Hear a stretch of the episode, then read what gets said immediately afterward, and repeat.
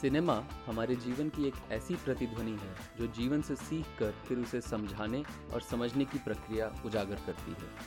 हँसते, खिलखिलाते, रोते, बूझते, लड़ाइयों और प्यार के बीच कहानी और संवेदनाओं का ये पिटारा हमारे देश को सौ वर्षों से ज़्यादा बांधे हुए है। जो समाज में होता है और कभी कभी जो उसमें होना चाहिए, इन दोनों पर इस माध्यम की कड़ी नज़र हमेशा से ही रही है। मनुष्य के संघर्षों और सोचों को दर्शाने वाला ये माध्यम हर किसी का अपना निजी इतिहास बयां करता है। कहानी और उनसे निकलने वाली सोच हर घर में चाय की चुस्की और समोसे के स्वाद में भर जाती है और हम सब किसी न किसी बहाने उनके होने वाले असर पर चर्चा अवश्य करते हैं।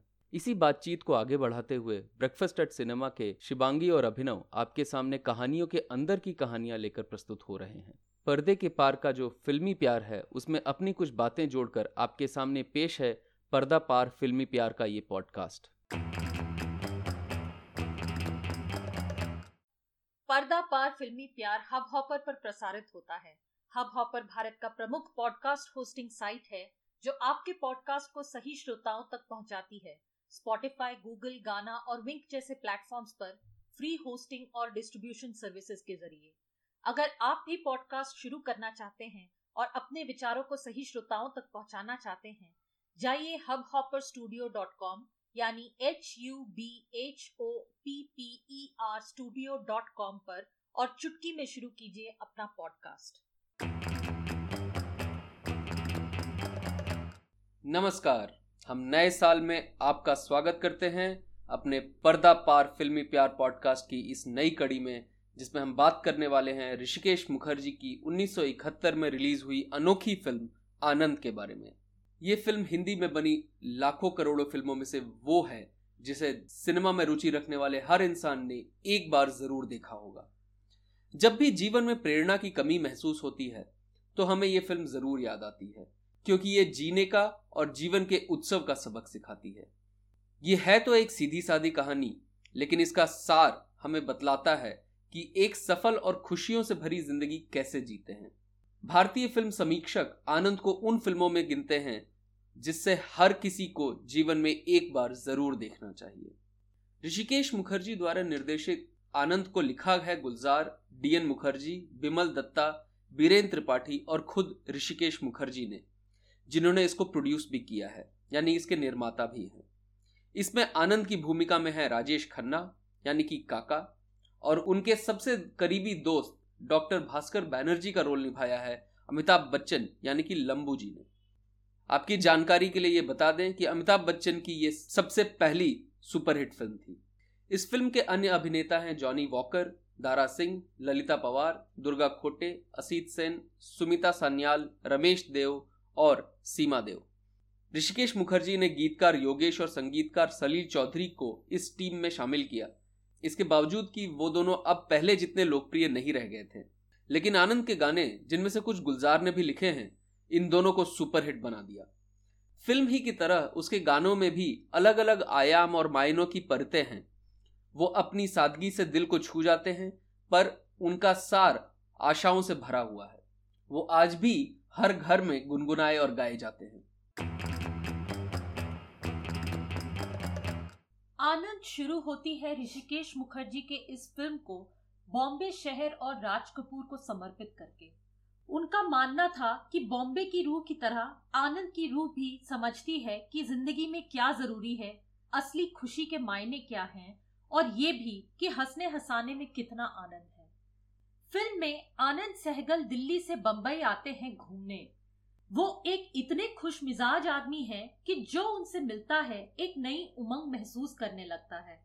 कहानी शुरू होते ही हमें पता चल जाता है कि आनंद कैंसर का मरीज़ है। जिसके पास अब जीने के लिए चंद महीने ही बचे हैं। इन बातों को खुद भी जानते हुए आनंद जीवन के छोटे पल से खुशियों को कैसे लूटा जाए और लुटाया जाए, यही सिखाता रहता है। उसे दूसरों की खुशियों में ही आनंद आता है और अपने अगल बगल के हर उस जीवन को जिससे आनंद छूता है, उनके हर पल को तरोताजा और सुगंधित बना देता है। लेकिन कहानी तो तब कहानी बनती है जब हमें एक चरित्र के ज़रिए किसी और के जीवन को भी समझने का सौभाग्य मिलता है।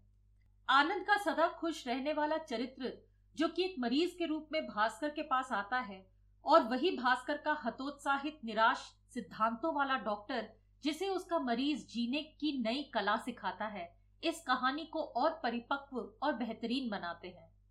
सिद्धांतों के साथ ऋषिकेश मुखर्जी का एक मज़ेदार रिश्ता रहा है। जहाँ एक तरफ़ वो आनंद और बावर्ची में सिद्धांत कहानी का एक अलग पात्र बनकर उभरता है, वहीं सत्यकाम में वो नायक को एक अनूठा बल प्रदान करता है और सिद्धांत सिर्फ़ सिद्धांत के लिए होते हैं या फिर उनमें फेर बदल होने की गुंजाइश है, जैसे सादे प्रश्नों को खूबसूरत, गोलमाल और नरम गरम जैसी फ़िल्मों में समझने की कोशिश की है। फ़िल्म को परफेक्ट कहना कोई अतिशयोक्ति नहीं होगी। और इस फ़िल्म को और परिपक्वता प्रदान करते हैं इसके गीत और संगीत, जो फ़िल्म को और कई प्रश्नों को खड़ा करने में बहुत मदद देते हैं। राजेश खन्ना और अमिताभ बच्चन की अभिनय की बारीकी और चरित्रों को सजीव करने का हुनर लाजवाब है। बाकी के कलाकार, जैसे कि रमेश देव, सीमा देव, सुमिता सान्याल, इन लोगों ने अलग अलग रूप में दर्शकों का प्रतिनिधित्व किया है और हमारे हर पल बढ़ते हुए दर्द को पर्दे पर सजीव कर दिया है। ललिता पवार जी में जो माँ का रूप उजागर होता है, वो देखने लायक है। एक माँ अपने बेटे के लिए भगवान से भी लड़ने की ताकत रखती है और जब उसके सारे प्रयत्न विफल हो जाते हैं, तब वो बेटे का दुख देख नहीं पाती और उससे मिलने से भी घबराती है। ये दुख मदर मेटरन के रूप में ललिता जी ने बखूबी दर्शाया है। फ़िल्म के डायलॉग्स एक अलग तरीके से हमारे साथ खेल करते रहते हैं। जब मदर मेटरन आनंद को पकड़ने की बात करती हैं, बिना उसकी बीमारी को जाने तो आनंद कहता है कि तुम मुझे नहीं पकड़ पाओगी, मम्मी। ठीक, निकल जाऊँगा। या जब दुर्गा खोटे, भास्कर की शादी की तारीख कुछ महीने बाद का तय करने की बात करती हैं तो आनंद ये कहता है, तब तक तो मैं नहीं रहूँगा। और दर्शकों को इन छोटी छोटी बातों से आनंद के बढ़ते दुख का हिस्सा बनने का मौका मिलता है। मुरारी लाल का चरित्र भारतीय सिनेमा के इतिहास में एक अलग स्थान लिए बैठा है। ये एक नाम वाले कई आदमी जो हमें जीने की एक नई शैली सिखाते हैं, लेखन का एक उत्तम उदाहरण है। और जब मुरारी लाल को जयचंद मिलता है तो एक नई दोस्ती का जन्म होता है। जॉनी वॉकर का ये स्पेशल अपीयरेंस मुझे उनके निभाए हुए सभी रोल्स में शायद सबसे ज़्यादा पसंद है, क्योंकि ये फ़िल्म मैंने बचपन में देखी थी, और तब से मुरारी लाल और जयचंद का ये रिश्ता बहुत ही सुंदर लगा मुझे। ये फ़िल्म जीवन के छोटे छोटे पलों को गूथ कर एक ऐसी माला में पिरो देती है कि उसकी चमक आज भी नौलखा हार जैसी दिखती है।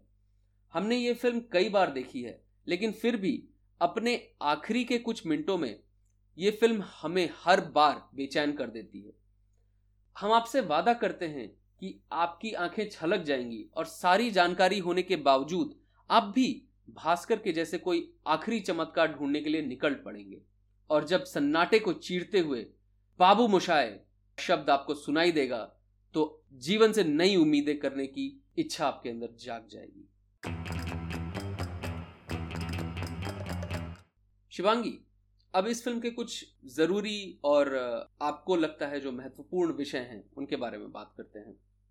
ये पूरी की पूरी फ़िल्म जो है अभिनव, ये ज़िंदगी और उसके अलग अलग मतलब ढूंढती हुई दिखती है। और कई जवाबों के अलावा सवाल भी छोड़ के जाती है कि जैसे आनंद जब अपने मरने के बारे में किसी से बात नहीं करते हैं, पर ये हमेशा कहते हैं कि उनको किसी नए से मिलकर ऐसी खुशी मिली जैसे कोई नया रिश्ता बन गया हो। और ये जो छोटी छोटी खुशियों के बारे में बात करते हैं बार बार आनंद, ये अपने गम को दबाकर अपनी ज़िंदगी के आखिरी दिन जो खुशियों के साथ बिताना चाहते हैं, दोस्तों के बीच में, रिश्तेदारों के बीच में, जो उन्होंने इतने सारे रिश्ते कमाए हैं अपनी ज़िंदगी में, उन सब के बीच में, जो एक खुशी के माहौल में इन सबको छोड़ना चाहते हैं और अपने आप को भी खुश रखना चाहते हैं, उससे बहुत कुछ सीखने को मिलता है। ये जो फ़िल्म है, ये जीवन दर्शन, यानी कि लाइफ फिलॉसफी से लेस है और कुछ विषयों पर चर्चा करती दिखती है और सबको प्रोत्साहन देती है कि अपने जीवन को खुशहाली से जिए, दूसरों को खुश रखें, ताकि आपको भी खुशी मिलती रहे। ये फ़िल्म इस विषय पर भी प्रकाश डालती है। कि सिर्फ़ दूसरों के दुख ही नहीं उनके सुख को भी बांटने की कोशिश करें और जब उनके सुख को बांटेंगे उनके सुख की अनुभूति करेंगे तो अपने आप अपने जीवन के सुख बाहर निकलने लग जाएँगे आनंद हो सकता है हमें एक या दो सीन्स में ये देखने को मिलता है कि आनंद की बीती हुई ज़िंदगी में काफ़ी दुख रहे हैं लेकिन आनंद अपना दुख किसी के साथ नहीं बांटता है हम्म। उसे लगता है ये उसकी अपनी धरोहर है उसकी अपनी पोटली है हम्म। किसी और को उसके अंदर देखने की ज़रूरत भी नहीं करनी चाहिए। लेकिन वो उसी बेबाक तरीके से जितने ज़ोर के साथ अपनी पोटली को दबाता है और छुपाता है, उतने ही बेधड़ल्ले से दूसरों की पोटली में घुस के, उनके दुख और सुख निकाल के कुरोद के, उनको एक नया जीवन देने की कोशिश करता है। और कहीं ना कहीं इस फ़िल्म का जो सुख देने वाला दुखी टॉपिक कह लीजिए या दुख देने वाला सुखी टॉपिक कह लीजिए, जिस तरह से आप इसको देखें, अंग्रेज़ी में एक शब्द होता है बिटर स्वीट कहीं ना कहीं इस फ़िल्म में वो एक बिटर स्वीट फीलिंग है कि पूरी फ़िल्म अच्छी लगती है, लेकिन पता है आनंद की मृत्यु होने वाली है। या हमें वो दुख दिखता है जो कि आनंद कभी दिखाना नहीं चाहता। हम चाहते हैं कि उस दुख में जाएँ, लेकिन उस दुख की गहराई कितनी है हमें समझ नहीं आएगा शायद। इसलिए उस दुख के परत को हम ज़्यादा कुरेदते नहीं है, उसके बाहर रह के हम बाकी को खुशियों को समेटते जाते हैं। और आनंद इस तरह से जीवन, जीने का तरीका सिखाता है कि हम कैसे अपने दुख को हमेशा छुपा के रखें और दूसरे के दुखों को समझते रहें, उसे बांटते रहें, उसे इतना निष्क्रिय बना दें कि वो कल होके दुख रहे ही ना। और इस फ़िल्म में हम देखते हैं शुरू से, जैसे भास्कर बैनर्जी, डॉक्टर, जो कि शुरू में काफ़ी दुखी हैं, हताश हैं धीरे धीरे उनके जीवन में एक नई आशा की किरण आती है। वो अपना घर, परिवार, नया संसार भी बसा लेते हैं फ़िल्म खत्म होते होते। हमें ये भी देखने को मिलता है कि उन छोटी छोटी चीज़ों में जहाँ पे सिद्धांत खुशी के रास्ते में आता है, वहाँ पे आनंद कहता है, सिद्धांत ज़रूरी नहीं है, सिद्धांत को छोड़ दीजिए। लेकिन जहाँ सिद्धांत दुख से हमें बचाता है वहाँ पर ऋषिकेश मुखर्जी कहते हैं कि सिद्धांत होना चाहिए। सो so, ये जो तरीका है जिससे कि हमें यह समझ में आता है कि कोई भी हमेशा दुखी या हमेशा सुखी नहीं रहता है। समय का पहिया गोल चलता रहता है और कभी आपको इसमें सुख मिलेगा कभी एक दूसरा पहलू आएगा जो कि दुख होगा। आपने जो बात कही अभिनव की आनंद के दुख का अंदाज़ा हम जो दर्शक हैं हमें सबसे ज़्यादा मिलता है। बिल्कुल। क्योंकि जितने भी ऐसे पल हैं जहाँ पर आनंद अकेले हैं हम्म। कोई उनसे बात करके अभी कमरे से निकला है या वो किसी से बात करके उस सीन से निकल कर बाहर अकेले आए हैं वो उस वक्त कोई ऐसी बात कह देते हैं या उनके चेहरे के जो भाव हैं यानी एक्सप्रेशन है उससे साफ़ पता चल जाता है कि उनके मन में कितना दुख है। और ये सिर्फ़ दर्शकों को पता चलता है। लेकिन जैसे ही वो अपने नए नए दोस्तों के सामने आ जाते हैं, वैसे ही वो अपने दुख वाले भाव को छुपा कर तुरंत एक मुस्कुराहट ले आते हैं। उसी मुस्कुराहट को सबके साथ बांटने की कोशिश में लग जाते हैं। वो कभी भी अपने मुँह से ये शब्द नहीं कहते हैं कि मैं तो मर जाऊँगा, मैं मरने वाला हूँ। वो बस कभी कभी ऐसे कहते हैं कि मैं दूर चला जाऊँगा, मेरा समय शायद तब तक खत्म हो जाएगा। लेकिन कभी भी वो उस चीज़ पर उतनी देर तक बात नहीं करते हैं कि सामने वाला उस पीड़ा से दब जाए या वो किसी तरह का बोझ महसूस करे। ये शायद मैंने अपने पहले विषय में भी कवर किया था, लेकिन अब भी कहना चाहूँगी कि आनंद का ये मानना है कि जो बड़े बड़े सुखों के पीछे हम भागने की कोशिश में जो छोटी छोटी खुशियों को भूल जाते हैं, जिससे हमें खुशियाँ मिलती हैं, जिससे हमें मुस्कुराने का मौका मिलता है, हमें दुनिया के सुंदरता, पृथ्वी की सुंदरता, प्रकृति की सुंदरता से आश्चर्यचकित होने का मौका मिलता है और उन भावों में बह जाने का जो मौका मिलता है, उन चीज़ों का फ़ायदा उठाना चाहिए। देखिए अभिनव, पिछला हमारा पूरा साल 2020 जो है लॉकडाउन में बीत गया। लोग अपने परिवारों से नहीं मिल पाए, कई लोग बिछड़ गए, कई लोग इस दुनिया से आगे निकल के दूसरी दुनिया में चले गए। लेकिन ये बात ज़रूर थी कि हम जितने भी लोग अपने अपने घरों में हम रहने के लिए मजबूर हो गए, हमें इस चीज़ का फ़ायदा उठाना पड़ा कि हम अकेले हैं तो अपने आप को कैसे खुश रखें और उससे हमें मौका मिला कि छोटी छोटी खुशियों को हम चेरिश कर सके या समझो सके, उनके मज़े ले सके। और ये जो चीज़, ये जो हमें ज्ञान मिला है 2020 से, इसके लिए शुक्रिया अदा करना चाहिए कि हम में इतनी हिम्मत थी, हम में इतनी ताकत थी और हमारे सोच में इतना दम था कि हम इतने मुश्किल घड़ी से गुजर कर आगे निकल पाए। तो आनंद 2020 के लिए सबसे सटीक फ़िल्म है। आनंद ये बात कहते हैं कि बाबू मोशाय, ज़िंदगी लंबी नहीं, बड़ी होनी चाहिए। और इसी में उनके जीवन का रस या उनके जीवन का जो दर्शन है वो समझ में आता है कि समय कितना भी हो, उस समय को किस तरीके से इस्तेमाल करें ताकि ज़्यादातर लोग आपको याद कर सके, ज़्यादातर लोग आपके बारे में बात करें। इसलिए नहीं कि आप बहुत अमीर थे या आप बहुत पढ़े लिखे थे या आपने जीवन में बहुत सी चीज़ें अर्जित की थी। इसलिए क्योंकि आपने दो लोगों से दोस्ती की, दो लोगों को अपने दिल का वो कोना दिखाया जो कि शायद आपने भी ठीक से नहीं देखा था। और अपने गम के आगे दूसरों की खुशी बहुत बड़ी चीज़ होती है, ये समझने की कोशिश की आपने। ये फ़िल्म अगर आज की भाषा में कहें लाइफ पॉजिटिविटी क्या होती है? इस तरह के सवालों पे बार बार जाती है और मुझे नहीं लगता कि ऋषिकेश मुखर्जी से बेहतर डायरेक्टर रहे हैं भारतीय सिनेमा में।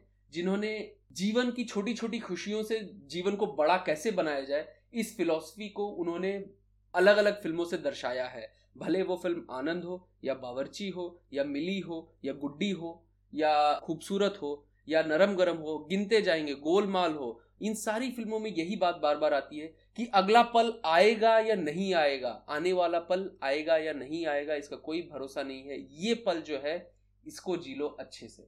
और आनंद इस तरह की कहानियाँ कहने की कड़ी में पहली फ़िल्म थी ऋषिकेश मुखर्जी जी अभिनव बताइए आपके पसंदीदा सीन्स और गाने के बारे में। इस फ़िल्म के पसंदीदा सीन्स के बारे में थोड़ी देर में बात करेंगे लेकिन पहले इस फ़िल्म के पसंदीदा गानों के बारे में बात करते हैं। इस फ़िल्म का हर एक गीत जो कि मुझे बहुत पसंद है न सिर्फ़ बेहतरीन शब्दों बल्कि उम्दा संगीत से सजा हुआ है। और ये कहना बहुत ही कठिन होगा कि मेरे पसंदीदा गीत कौन से हैं। जैसे कि मेरे पसंदीदा सीन कौन से हैं? और मेरे ख्याल से चार गाने हैं जो कि मिला के इस फ़िल्म की जो फिलोसफी है, जो दर्शन है, इस फ़िल्म का जो सवाल है, वो हम दर्शकों के सामने प्रस्तुत करती है। वो चार गाने हैं, कहीं दूर जब दिन ढल जाए, ज़िंदगी कैसी है पहली हाय, और मैंने तेरे लिए सात रंग के सपने चुने। इन तीन गानों में आनंद के पूरे जीवन का दर्शन हमें दिखता है कि दिन ढलने वाला है, ज़िंदगी क्या है, उसका अंदाज़ा नहीं है, लेकिन तुम्हारे लिए मैं सात रंग के सपने सजाने को तैयार हूँ। मतलब मैं अपनी ज़िंदगी और अपने जीवन के बारे में कुछ समझ पा रहा हूँ या नहीं, इसका ठिकाना नहीं है मुझे। मेरा जीवन शायद खत्म होने वाला, एक नई साँझ आने वाली है मेरे जीवन में। लेकिन उस सब के पहले मैं तुम्हारे लिए, जो तुमने मेरे जीवन पे असर डाला है, जो तुमने मुझसे प्रेम किया है, जो तुमने मुझसे दोस्ती निभाई है, उन सारी चीज़ों के लिए तुम्हारे लिए मैंने सात रंग के सपने सजाए हैं। और आखिरी एक कविता है जो कि गुलजार साहब ने लिखी है और अमिताभ बच्चन ने अपनी आवाज़ में रिकॉर्ड किया है इसको, इस फ़िल्म में, जो कि है मौत तू एक कविता है।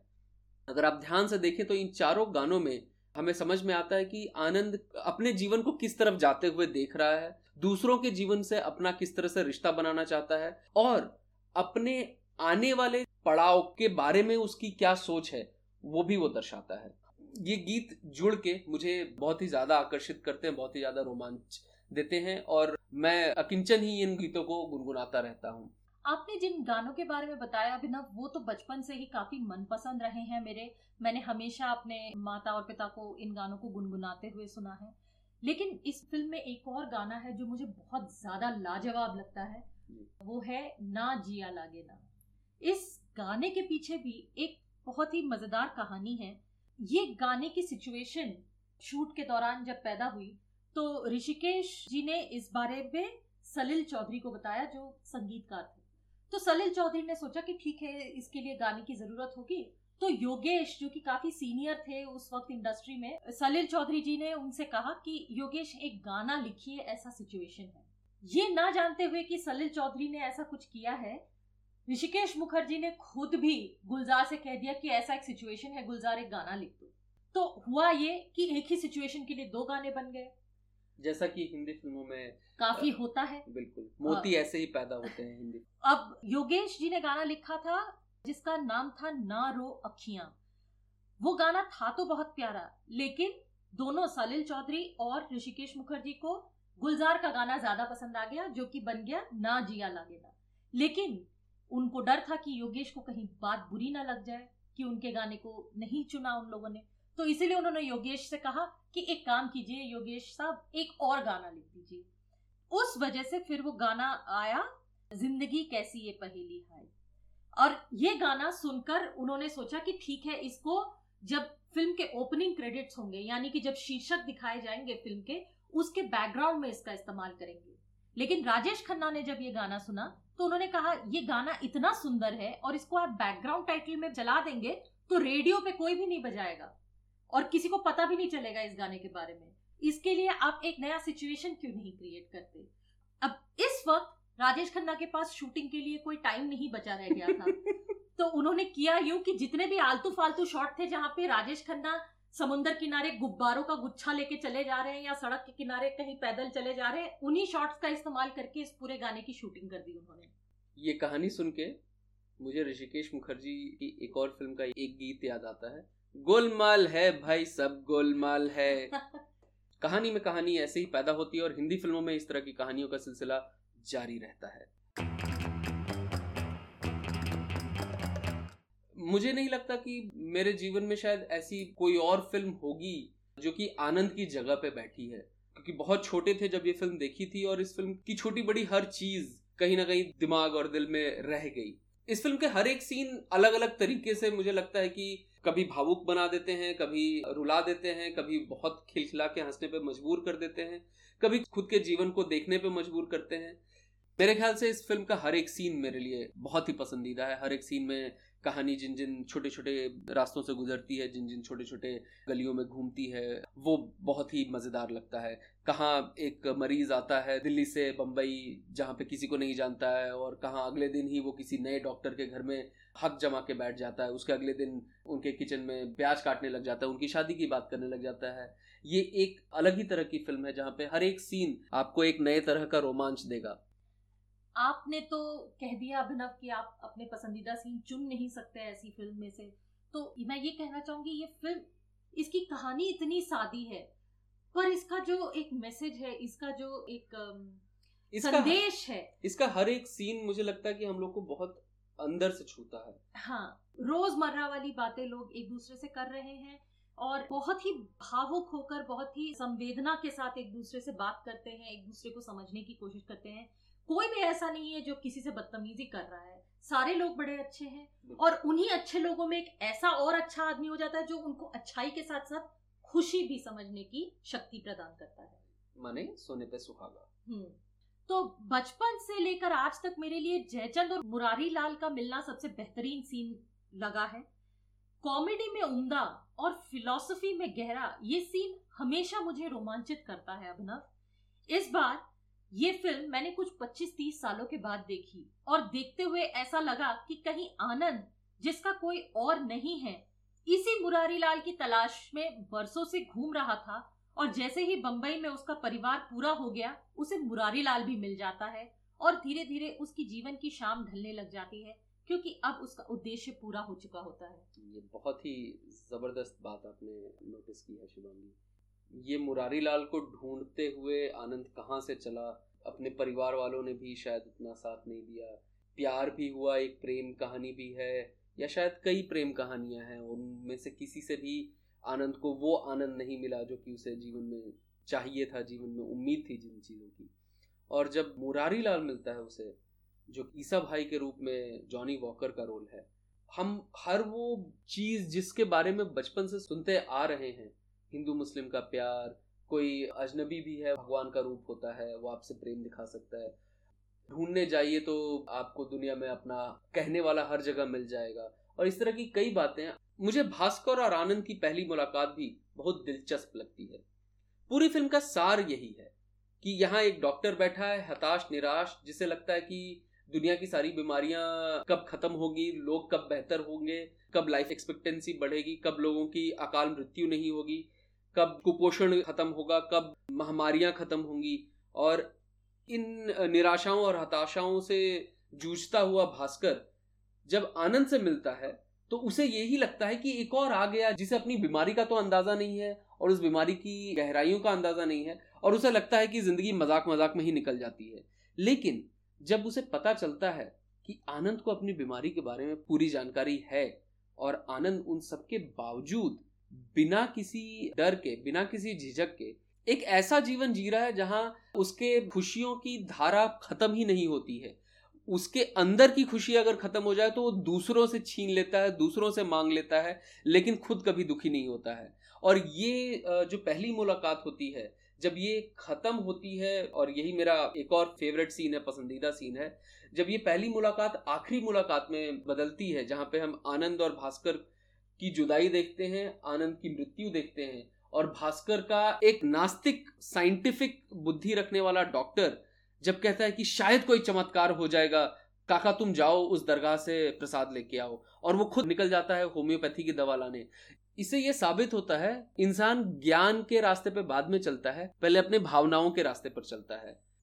और ये जो आखिरी का सीन है, इसमें जब हमें दिखता है कि इंसान अपनी भावनाओं से बनता है न कि अपने अर्जित किए हुए ज्ञान से बनता है। और वहीं पे डॉक्टर एक नास्तिक जो कि शायद भगवान में विश्वास नहीं रखता है, जो कि सिर्फ़ मेडिकल साइंस की बातें करता है, वो भी चमत्कार और आशा ढूँढने के लिए निकल पड़ता है।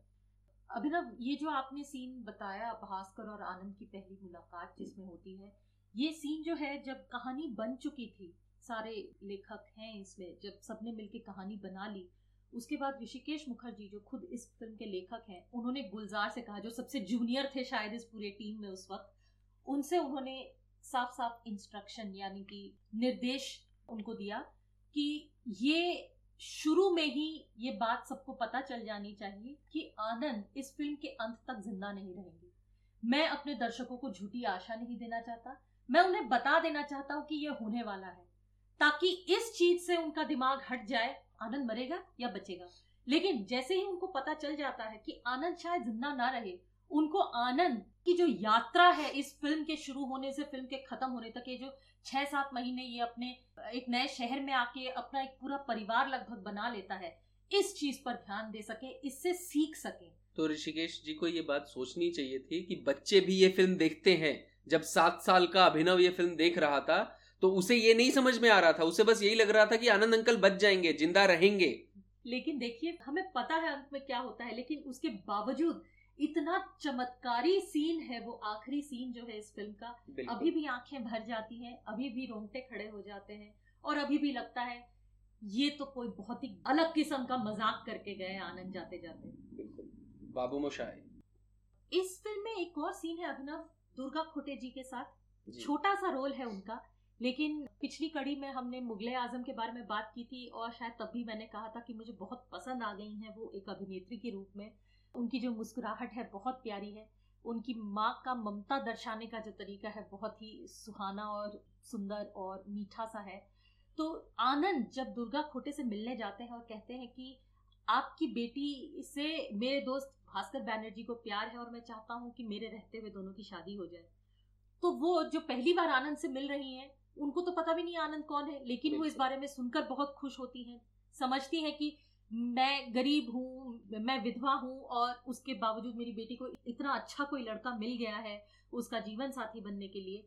लेकिन उसी वक्त आनंद जब पूछते हैं कि जल्द से जल्द इनकी शादी करा दीजिए तो वो कहते हैं बेटा अगले कुछ महीने तक तो नहीं हो सकती क्योंकि मेरी बेटी के पिता को मरे हुए कुछ ही दिन हुए हैं पूरा साल खत्म होने तक इंतज़ार करना पड़ेगा। आनंद इस वक्त ये नहीं कहते कि आपको मेरे लिए करना पड़ेगा। ये नहीं कहते कि आप उन चीज़ों को भूल जाइए। ये नहीं कहते कि जो हो चुका वो हो चुका। आप अब आप बाकियों की खुशियों के बारे में सोचिए। वो ये कहते हैं कि कोई बात नहीं मैं तब नहीं रहूँगा लेकिन मैं इसी चीज़ से खुश रहूँगा कि मेरे दोस्त का घर बस जाएगा। बल्कि वो दुर्गा खोटे से ये कहते हैं कि तब तक तो मैं दूर चला जाऊँगा। दूर चला जाऊँगा। तो कहते हैं बेटा तुम वापस नहीं आ पाओगे? नहीं वहाँ से आना वहाँ से आना तो मुश्किल और, है। और यही छोटे छोटे डायलॉग्स हैं सीधे सादे डायलॉग्स जिनसे आपका गला अवरुद्ध हो जाएगा आपकी आँखें भर जाएँगी। और उसी वक्त फिर दुर्गा खोटे जी कहती है कि बेटा तूने मुझे आज इतनी खुशी दे दी मेरी उम्र भी तुझे लग जाए। और हम दर्शक जो देख रहे हैं और अपने दुख और अपने इस खुशी को संभाल नहीं पा रहे हैं इस वक्त। राजेश खन्ना का जो अभिनय है इस समय जहाँ वो उस आशीर्वाद को बहुत खुशी के साथ स्वीकार भी करते हैं, लेकिन वो जानते भी हैं कि आशीर्वाद कभी सच नहीं हो पाएगा। ये दिल को बहुत ही ज़्यादा करीबी से छू जाता है। ये आपने कहा ना शिवांगी, बहुत ध्यान देने वाली बात है कि मुझे लगता है इस पूरी फ़िल्म में, अब ये हम, हो सकता है एक बार और देखें तो पकड़ में आए सौ प्रतिशत, लेकिन ये मेरा अंदाज़ा है और हमारे सुनने वाले हमें बता सकते हैं कि हमारा अंदाज़ा सही है या गलत, कि इस पूरी फ़िल्म में आनंद जब भी दुखी होता है या उसके चेहरे पे कोई शिकन होती है, कैमरा सिर्फ़ आनंद के साथ होता है, उस पूरे सीन में और कोई नहीं होता है, जैसा कि आपने पहले भी बताया था, लेकिन इन छोटी छोटे हिस्सों में भी जैसा आप इस सीन में होता है, कैमरा सिर्फ़ आनंद पे फोकस्ड है, दर्शकों और आनंद के बीच में एक ऐसा आदान प्रदान चल रहा है जिसमें हम दोनों शायद ये कह रहे हैं कि ये आशीर्वाद लग जाता तो कितना अच्छा रहता, लेकिन हमें पता है ये आशीर्वाद नहीं लगेगा। इस फ़िल्म की खासियत यही है कि ऋषिकेश मुखर्जी ने इस तरह के मौके बार बार पैदा किए हैं, जहाँ पे आनंद और दर्शक एक दूसरे के साथ अकेले रह सके और अपने दुख को बांट सके, क्योंकि आनंद का दुख बांटने वाला फ़िल्म के अंदर कोई नहीं है। आप ऐसा सोचिए ना, अभिनव, अपने आप को आनंद की जगह रख के देखते हैं। अगर मुझे पता होता मेरे पास जीने के लिए कुछ छह सात महीने हैं, अगर एक पुराना रिश्ता हो जिसको मैं तोड़ के, जहाँ पर मैंने पूरी ज़िंदगी बिताई है उस शहर को छोड़ के, एक नए शहर में जाऊँ, बिल्कुल ही नए लोगों से मिलूं और छह से सात महीने में ऐसे रिश्ते बनाऊँ कि एक पूरा परिवार बन जाता है मेरे आगे पीछे। ये कर पाना आसान नहीं है। एक तो मैं इस डर से दबी रहती कि मैं मरने वाली हूँ। दूसरा मैं इस दुख में दबी रहती कि मेरा रिश्ता सफल नहीं हुआ। तीसरा मैं शायद इस संकोच में दबी रहती कि ये नए लोग हैं इनके साथ कैसे पेश आना चाहिए। लेकिन ये इनमें से कोई भी चीज़ आनंद को रोक के नहीं रखती है। उसको बस और ज़्यादा जोश देती है कि आनंद तुम्हारे पास जितनी ज़िंदगी है, उसकी लंबाई की तरफ़ ध्यान मत दो, या उसके छोटेपन पर ध्यान मत दो, उसको बड़ा बनाओ। जितने लोगों को अपनी खुशी से छू सकते हो, उनको छुओ। एक छोटे से सीन में आनंद को प्यार होता है, एक गुजराती महिला से। आनंद के अंदर नए जोश की उमंगे पैदा होती हैं। आनंद को ऐसा लगता है, यही है, इसी से प्यार करना चाहिए, यही तो मेरी सपनों की रानी है। ईसा भाई, जिनके साथ वो गुजराती स्त्री काम करती हैं ईसा भाई जब कहते हैं कि गुजराती सिर्फ़ बोलती है हिंदी और अंग्रेज़ी नहीं, आनंद तुम्हें गुजराती सीखना पड़ेगा। आनंद कहता है, ओहो, इतना समय तो नहीं है, गुजराती सीखूँगा तो गुजराती महिला शायद मैं पटा नहीं पाऊँगा, इतना समय नहीं है मेरे पास। लेकिन यहाँ भी वो ईसा भाई को ये बता रहे हैं कि मेरे पास इतना समय नहीं है, लेकिन फिर भी ईसा भाई को पता नहीं चलता है कि आनंद अब हमारे साथ नहीं रहेंगे। मुझे नहीं लगता कि इस फ़िल्म के बारे में हमें ज़्यादा बोलना चाहिए। क्योंकि इस फ़िल्म की सादगी और इस फ़िल्म के छोटे छोटे पल जो है वो आपको जीने पड़ेंगे। अगर आपको इस आनंद नाम की फ़िल्म से सही में आनंद लेना है। नए साल की शुभकामनाएँ और इस उम्मीद के साथ कि अगला साल सभी के लिए खुशियाँ और अच्छी फ़िल्मों से भरा रहे आपसे विदा लेते हैं। आशा है आपको ये कड़ी पसंद आई। बताइए आपको ये गुफ्तगु कैसी लगी?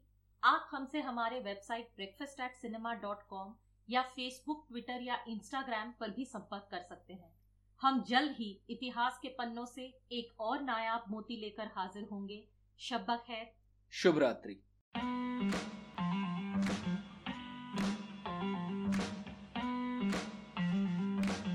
पर्दा पार फिल्मी प्यार पॉडकास्ट ब्रेकफास्ट एट सिनेमा की पेशकश है। जो 2014 से सिनेमा का ज्ञान और सिनेमा से ज्ञान बढ़ाने की कोशिश में लगा हुआ है। ये पॉडकास्ट इसी लक्ष्य की ओर एक और कदम।